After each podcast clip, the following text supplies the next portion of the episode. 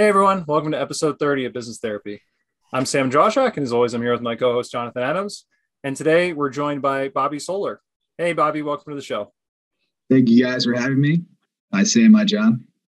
Absolutely. Why don't you start by telling the audience a little bit about yourself, your background, and why you came onto the show today? Sure. So uh, I'm a financial advisor. I work for a firm called Strategies for Wealth. Uh, I've been there about 12 years now. Our firm is a good mid-sized firm around the New York area. We have about 250 advisors. Uh, my particular practice is working with individuals and business owners, probably a little, little more tilted toward the business owner. Um, so for me, particularly, I, I went to school for civil engineering, kind of nerdy. I have a bunch of designations and kind of way I built my name in my in my firm is being the technical guy, being the the guy who can take on complicated situations, present them to clients, and uh, do the client maintain the clients going forward, doing the client servicing. And what I struggle with sometimes is I have a younger team member, I have an assistant, I have some other staff that I could get resources to if I need to. Um, but I have a hard time passing on work that I want eventually to go to the client. A lot of times I feel like I should just do it myself because I know I want it done a certain way. Uh, and I know from everything I've heard through your podcast and, and business coaches that I should be spending more time in what I'm getting paid to do, my unique ability and transacting with clients, servicing clients, and not doing the minutia. But I have a hard time transferring some work to the younger guys. So I don't think it's going to be done well. Um, so I'd love some insights, some some tactics, and, and learn what you can teach me. Excellent. Yeah, summary. Uh, the the first question I would ask is: Do you really want to scale? Do you really want to uh, delegate?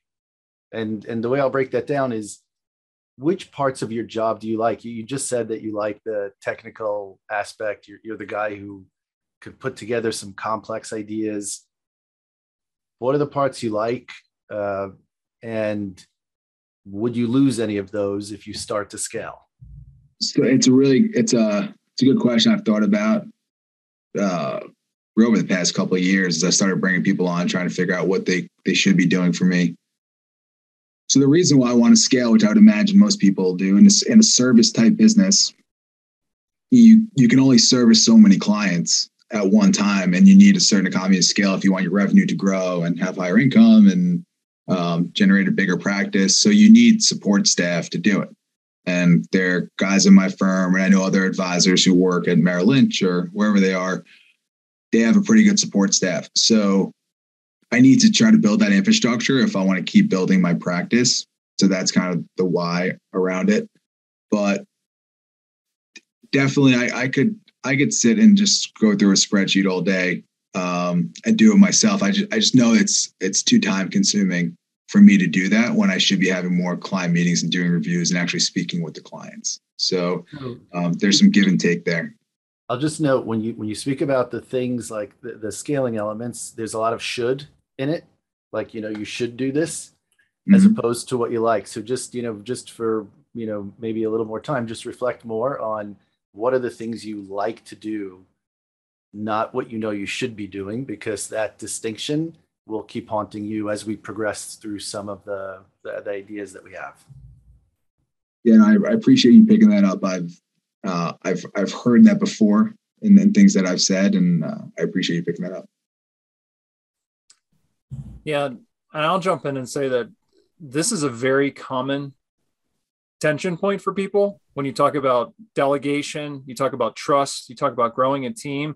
And like you mentioned, you want to scale. That's the the the, the goal. But as Jonathan is alluding to, there's oftentimes tension about enjoying the job you do and scaling having a natural tension of you have to give up some of what you do or you have to train other people to do it so that you can get more business and do more but that has to be mm-hmm. balanced what you started the episode saying which is you want to do more of what only you can do and you want to make sure that you're you know doubling down on the things that only you can do at your expertise level because then you get the best return on your time right. and and that's and and that's the trickiest part and i think a lot of a lot of what what really heavy expertise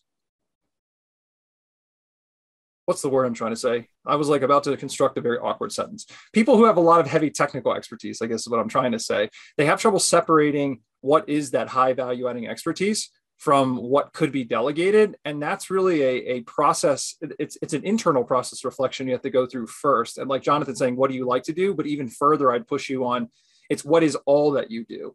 Because a lot of times when you've been doing this job for a lot of years and you know how to do things and a lot of things you don't even have to think about doing when you right, start right. suddenly bring other people in it's this this issue of communicating your own process the way you do it versus just the knowledge and then versus contextualizing it so a lot of times the, the first step is really taking assessment inventory not only what you like to do but just what all is it that you do and and i would still you know test the assumption that you have to scale because if in fact it turns out that the activities you enjoy doing are more hands-on and less about management because once you delegate a lot of your you know you start transitioning more and more to your time being spent managing as opposed to uh, doing. Uh, in those instances you have to test well can i in fact make the most let's say your goal is the most revenue for yourself uh, only if you scale maybe in your current model. But is there a place do you, do you have such you know extraordinary technical expertise that perhaps there's a way to pursue it just by doing that you know spending your time on the technical expertise. I'm not suggesting that that's what you do but i just anytime the the the, the question is about scaling you really want to test do you absolutely need to scale? Is that is that the approach that's going to be successful that's a that's a that's a very it's a very fair question. Um i haven't really thought about it in a way. I think i just more blindly just seen other practices and, and seeing how they've how they've scaled and trying to replicate the model because uh, sometimes you don't have to reinvent the wheel. You probably would argue with that, but uh, you just I, I see what works out there when they get to a certain point, and I just assume this is what I need to do. I need to bring in a junior guy. Have my assistant.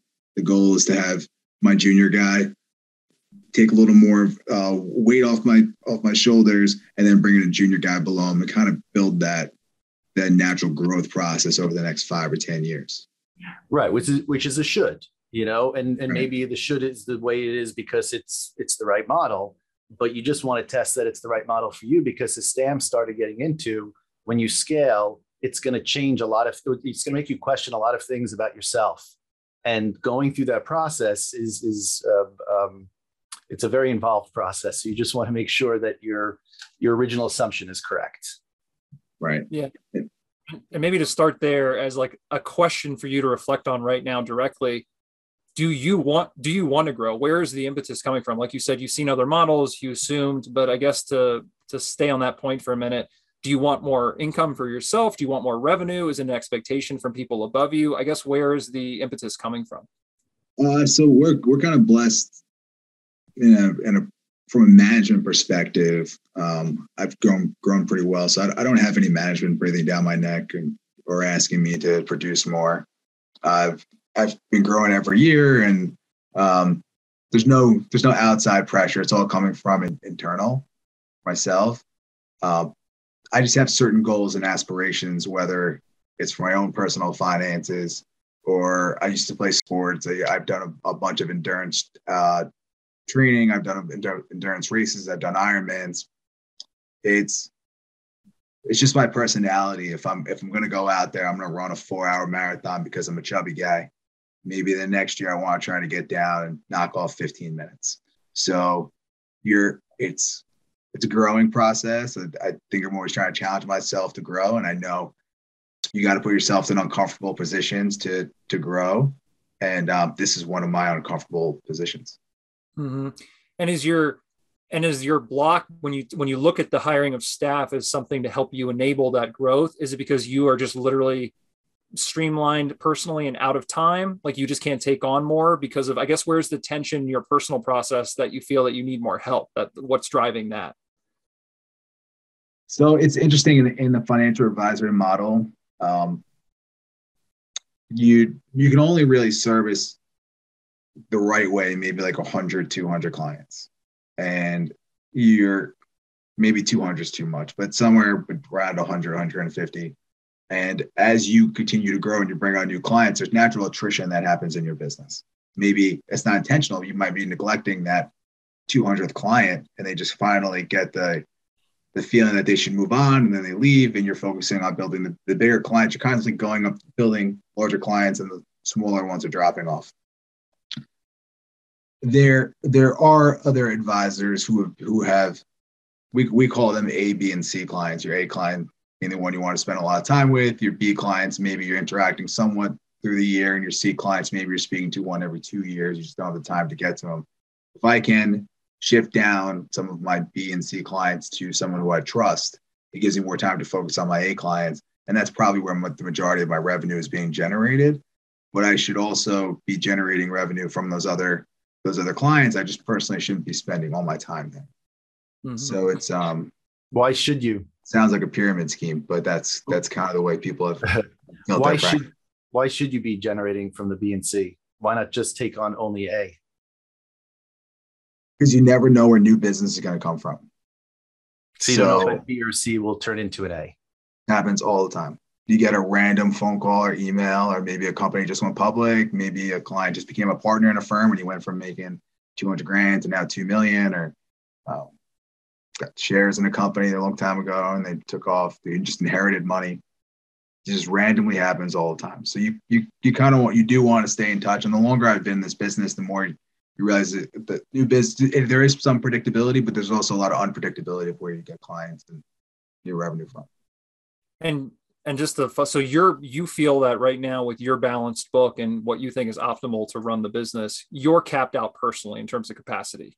But you can't no, I'm take. Not. I'm definitely I'm definitely not capped out, but I um I 80% of my business comes from other advisors. So uh, there's three gentlemen that I work with that are all in their late 50s, early 60s, 60s, who I'm going to be buying their book over their next three to seven years.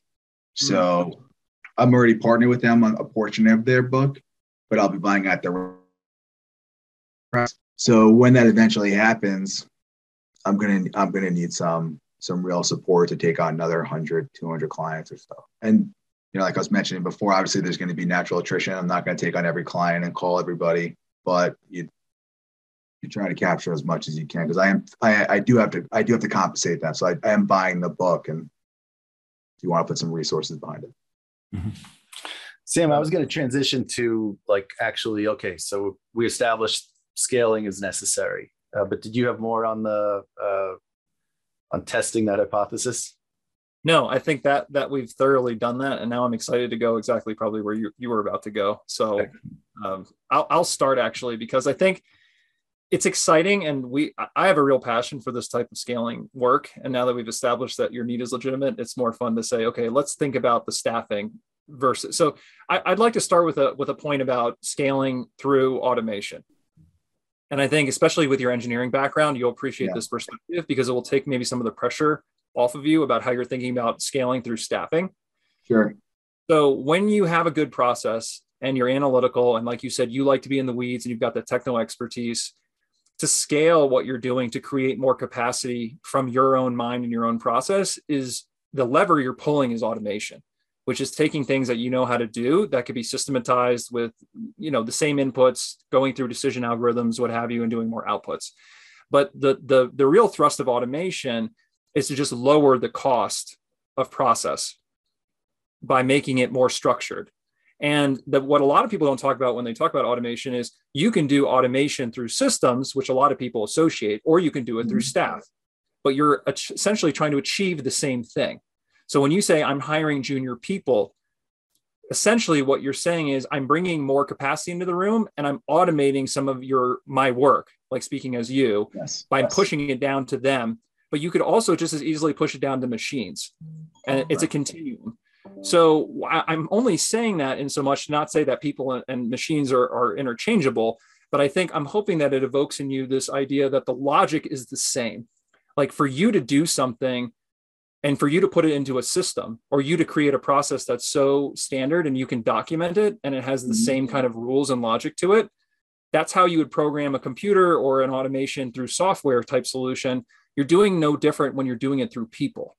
It's just the way you program people, if you want to put it that way, is a little bit different.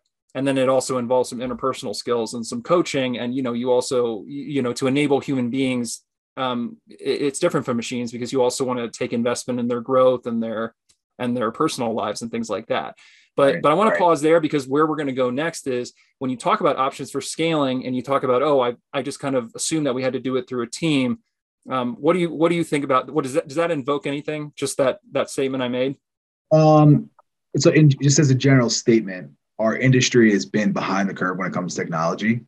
We're not on the forefront. We use ancient compliance systems. There's a lot of bad stuff when it comes, when it comes to technology for our industry, but there has been in the past couple years some big improvements that we've gone over the hurdle, and now 90% of what we do is e-sign. Or even last year we needed things notarized and um, some documents. So our the processing of, of onboarding a client has already shrunk. That time has already shrunk.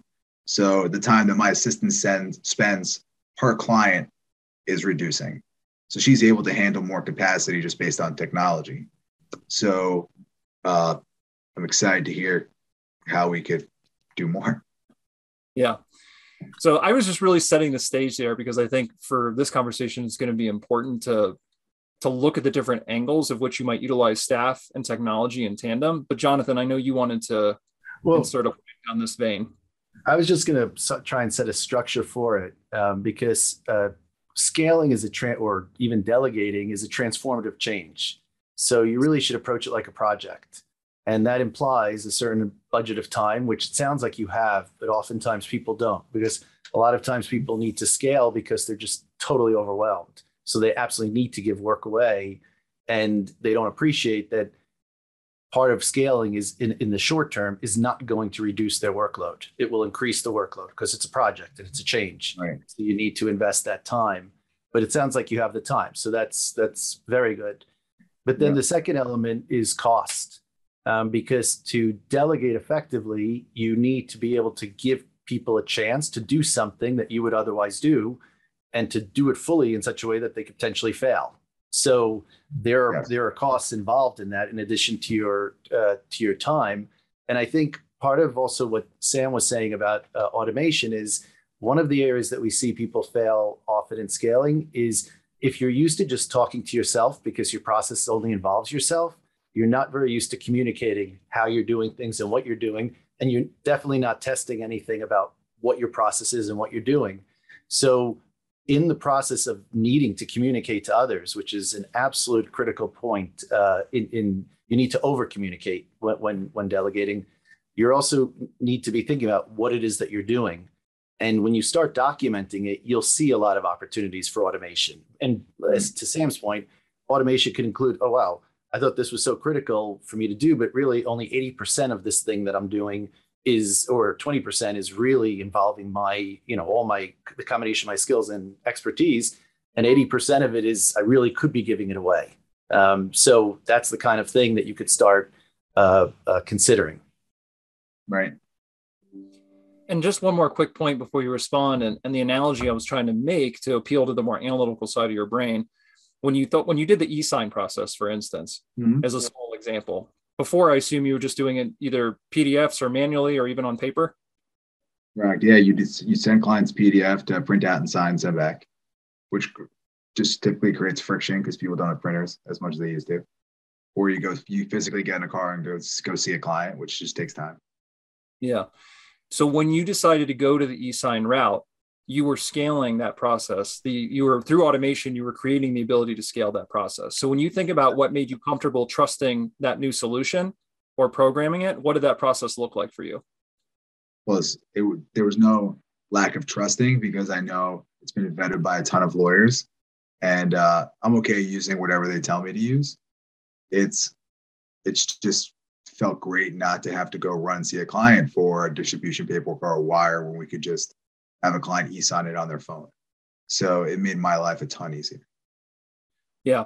So the the the I guess what I was pointing at is the trust, like you said, the solution was already vetted or was already thought through. right. very effectively, or you knew the logic behind it was sound. So instead of mm-hmm. you going and doing it in person or managing the process yourself, you were willing to delegate that to the software solution and just let the software handle it. And you don't look behind you and think, hey, every time I send this e-sign out, are they getting the right stuff? Is it going through the right process? You know, is the client having the same experience that you did when you would show up to their office, right? Right.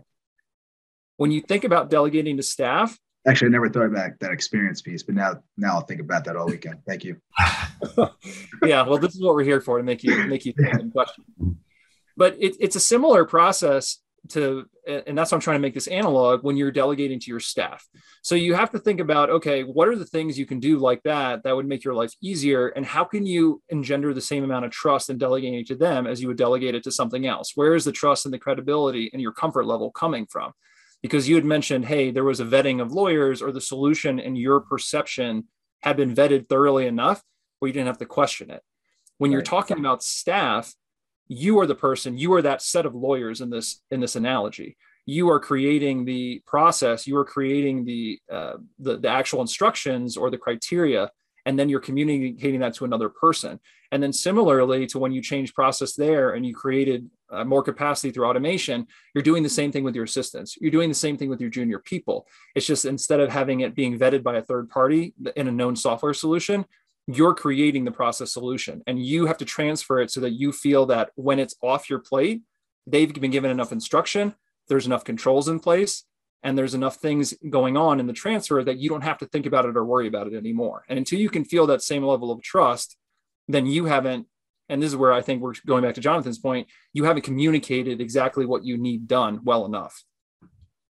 Right. And um, there's def you definitely hit on how I how I feel kind of um, insecure, say, or not trustworthy of the the end the end product being delivered.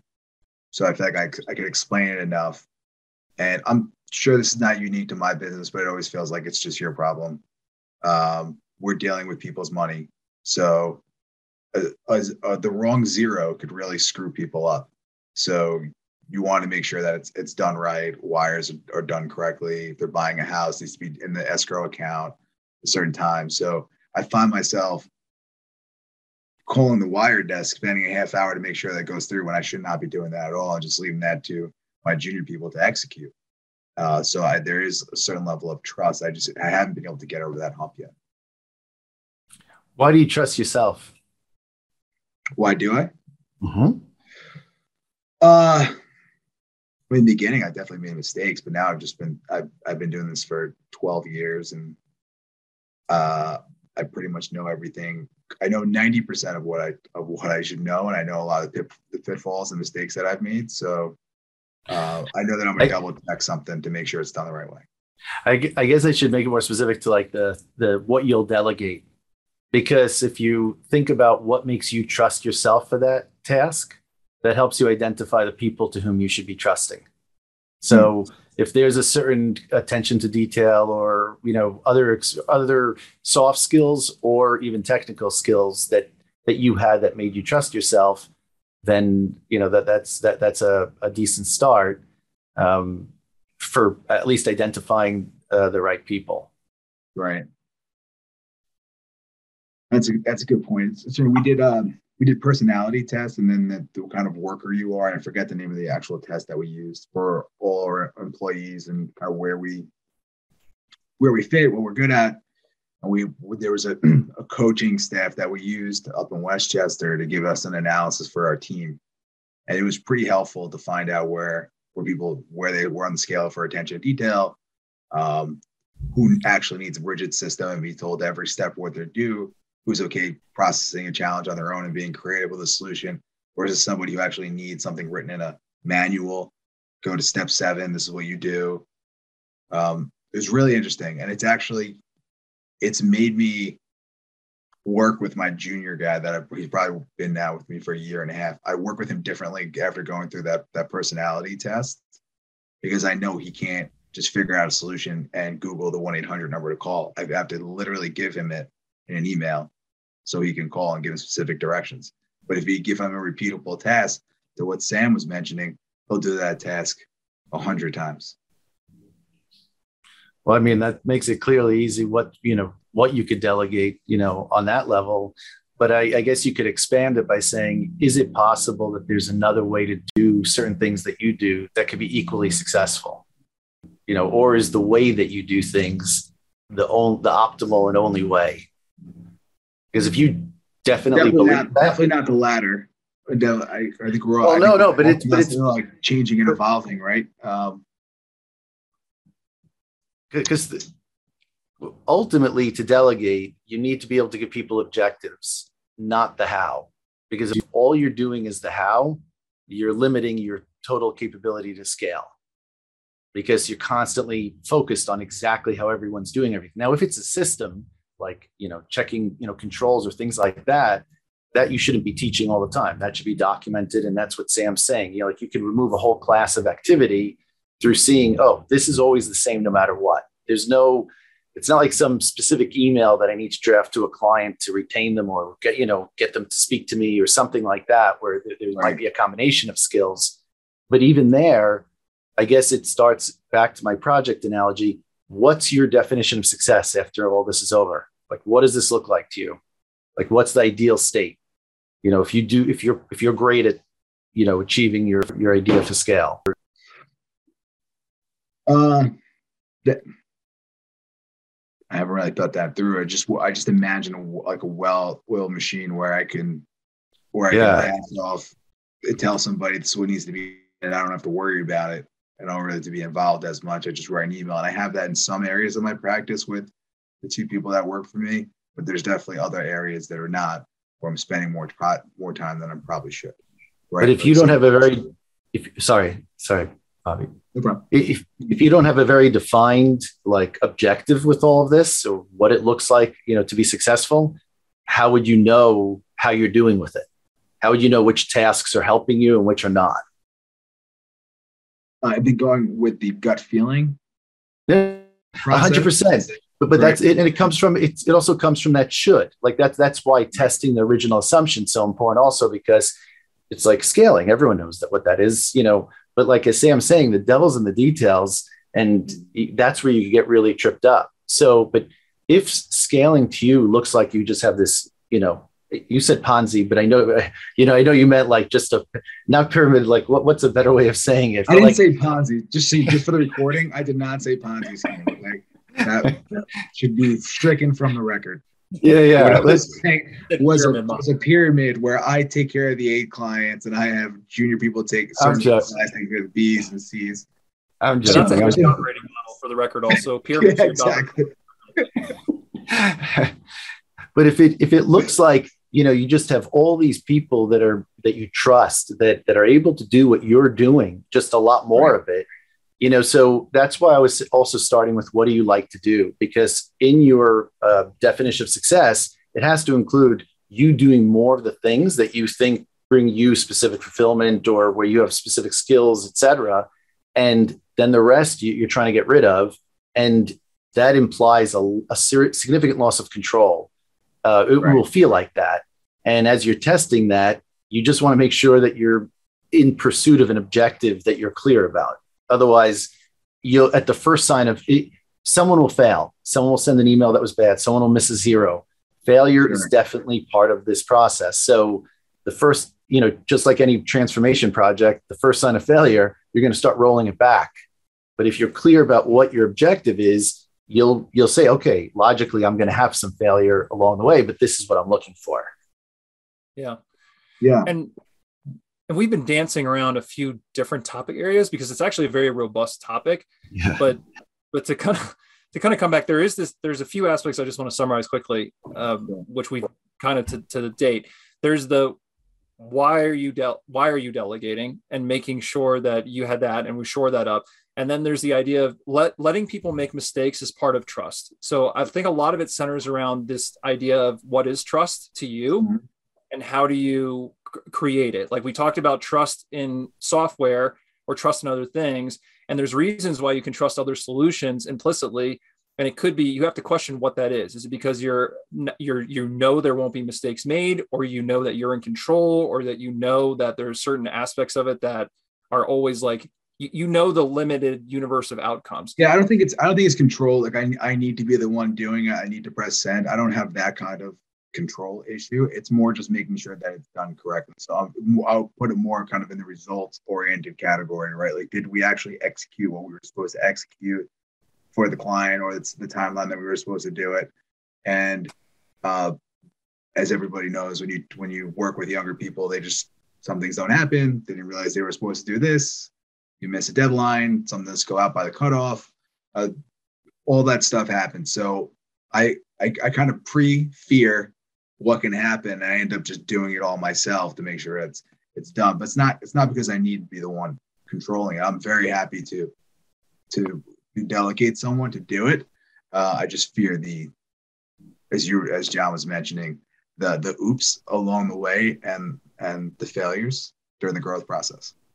Yeah and that's where that last piece of trust is and like you mentioned when you were younger in your career and you were making mistakes that mm-hmm. means that there was a container for you to make the mistakes so that you could learn to get to the level of expertise that you have and right. you as a as a mentor and somebody who is now leading a team you have to create that same container as been mentioned that the mistakes can be made and once the mistakes are made there's a strong feedback process so that the process that led to the mistake can be created. And that's what ties it back to the advisement of you have to know what the objective is and have to communicate it clearly so that that you can analyze what was the mistake against that objective and look at not having them do it the exact same way that you might do it but so that the, whatever process they're engaging that created the mistake you guys can have a productive conversation to address it but then allow them to get back on the horse and keep trying.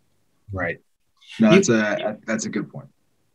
You can document all your processes, create a perfect handbook, create perfect training, and then create mini use you know through that. You, you're scaling it through very documented processes that leave very little margin for error and that you can put controls on top of that's definitely a way to do it and it sounds like on some level that's almost the way you're you're trying to do it without really uh, consciously thinking that that's how you're doing it yeah I, I've I have been I haven't had salary since I was 22. I've been on my own and work my own business.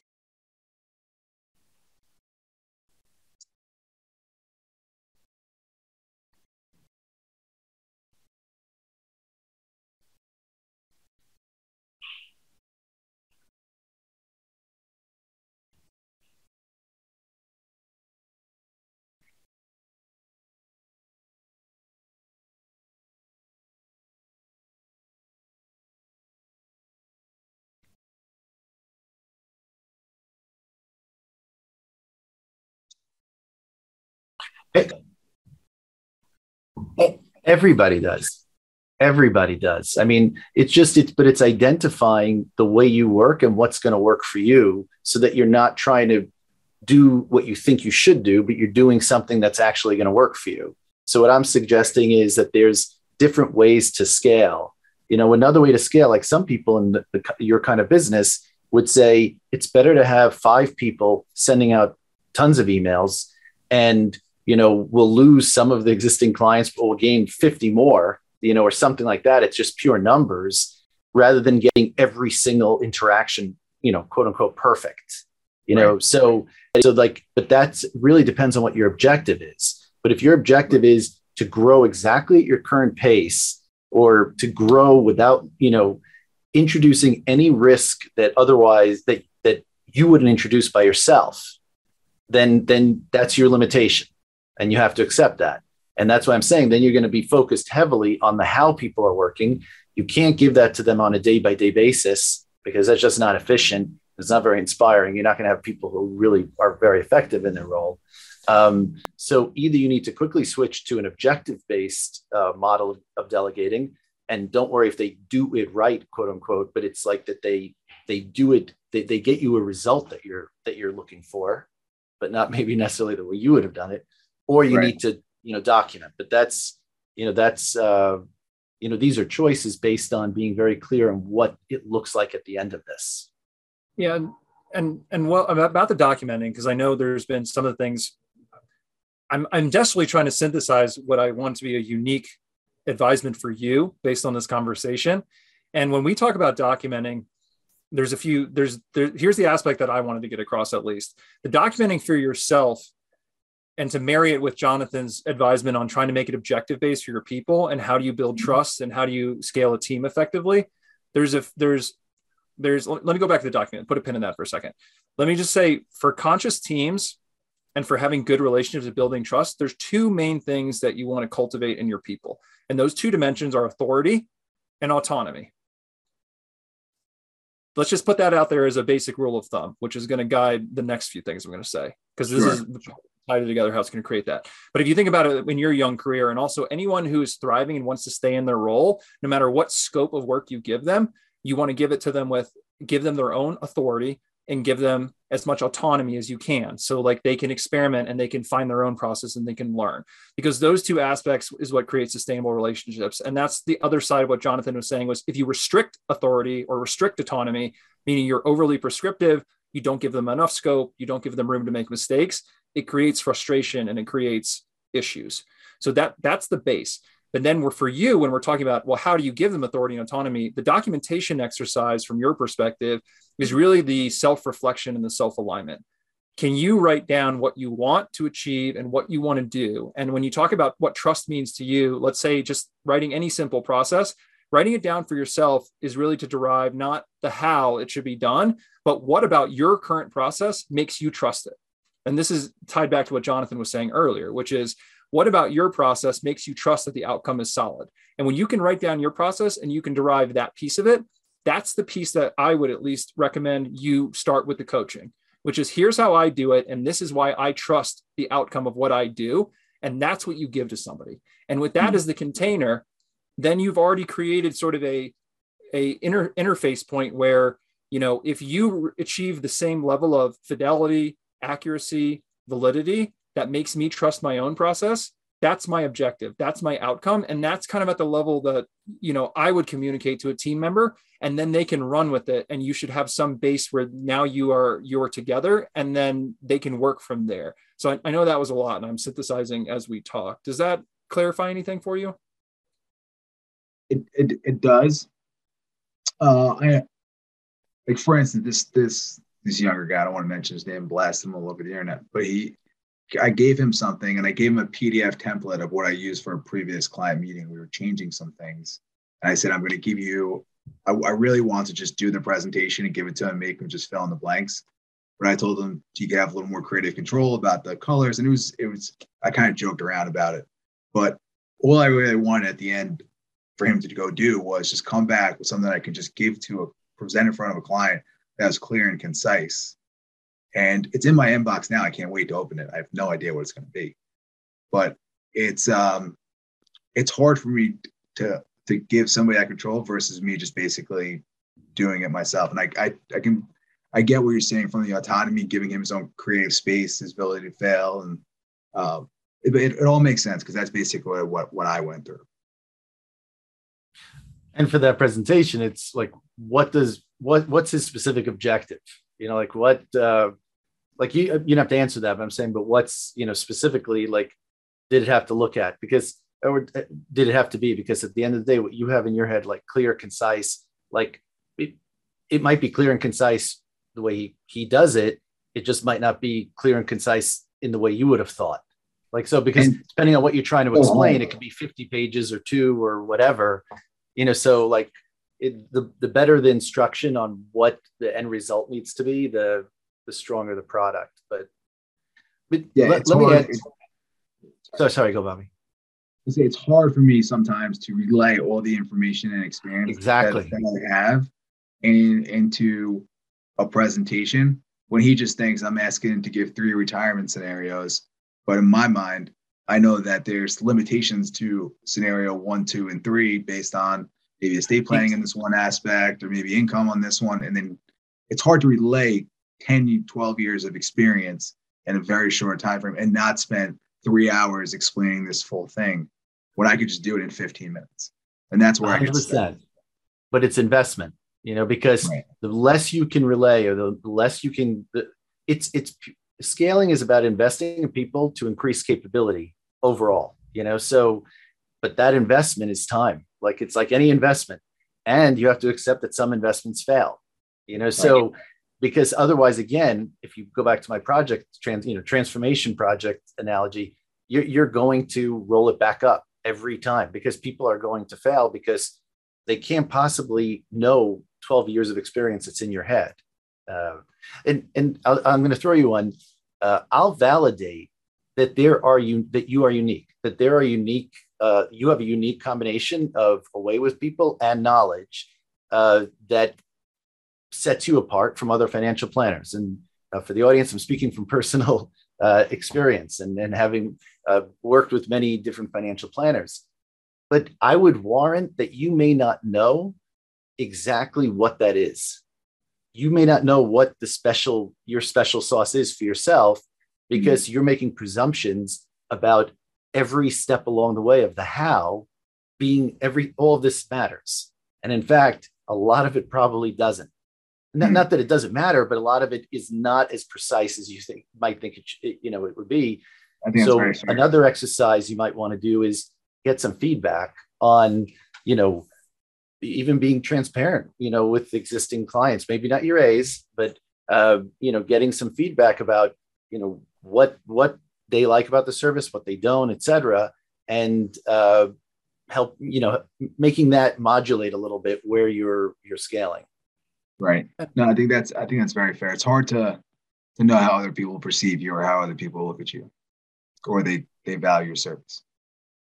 Yeah and one thing to add on to that about how it is to grow a team and maybe this will sound more severe but hopefully it will also kind of make you think about it this way you will never find somebody to replicate you especially that mix of what jonathan's talking about that mix of mm-hmm. soft skills and technical skills.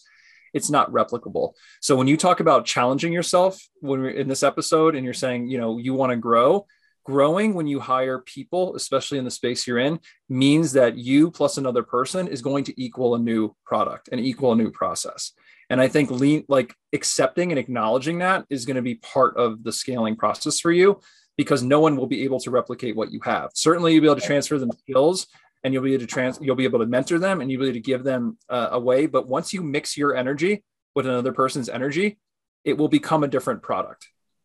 It has to.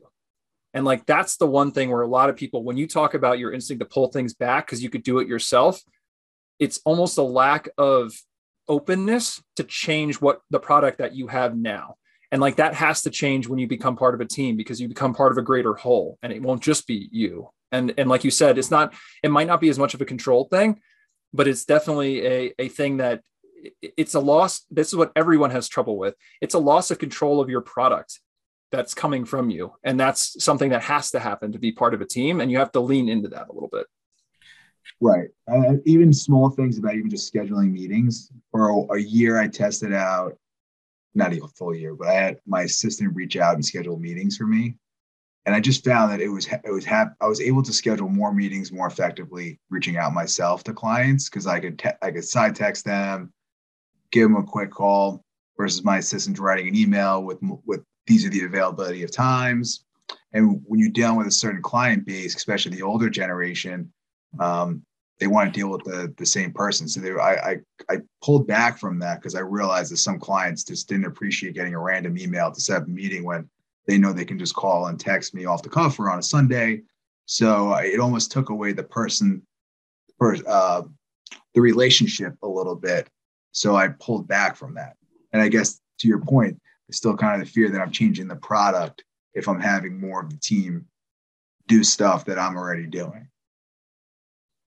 Yeah, and I think it's a challenge for a lot of people to make that new product something you can be proud of and feel comfortable with, knowing that it can't it can't possibly stay the same as it is now. Right.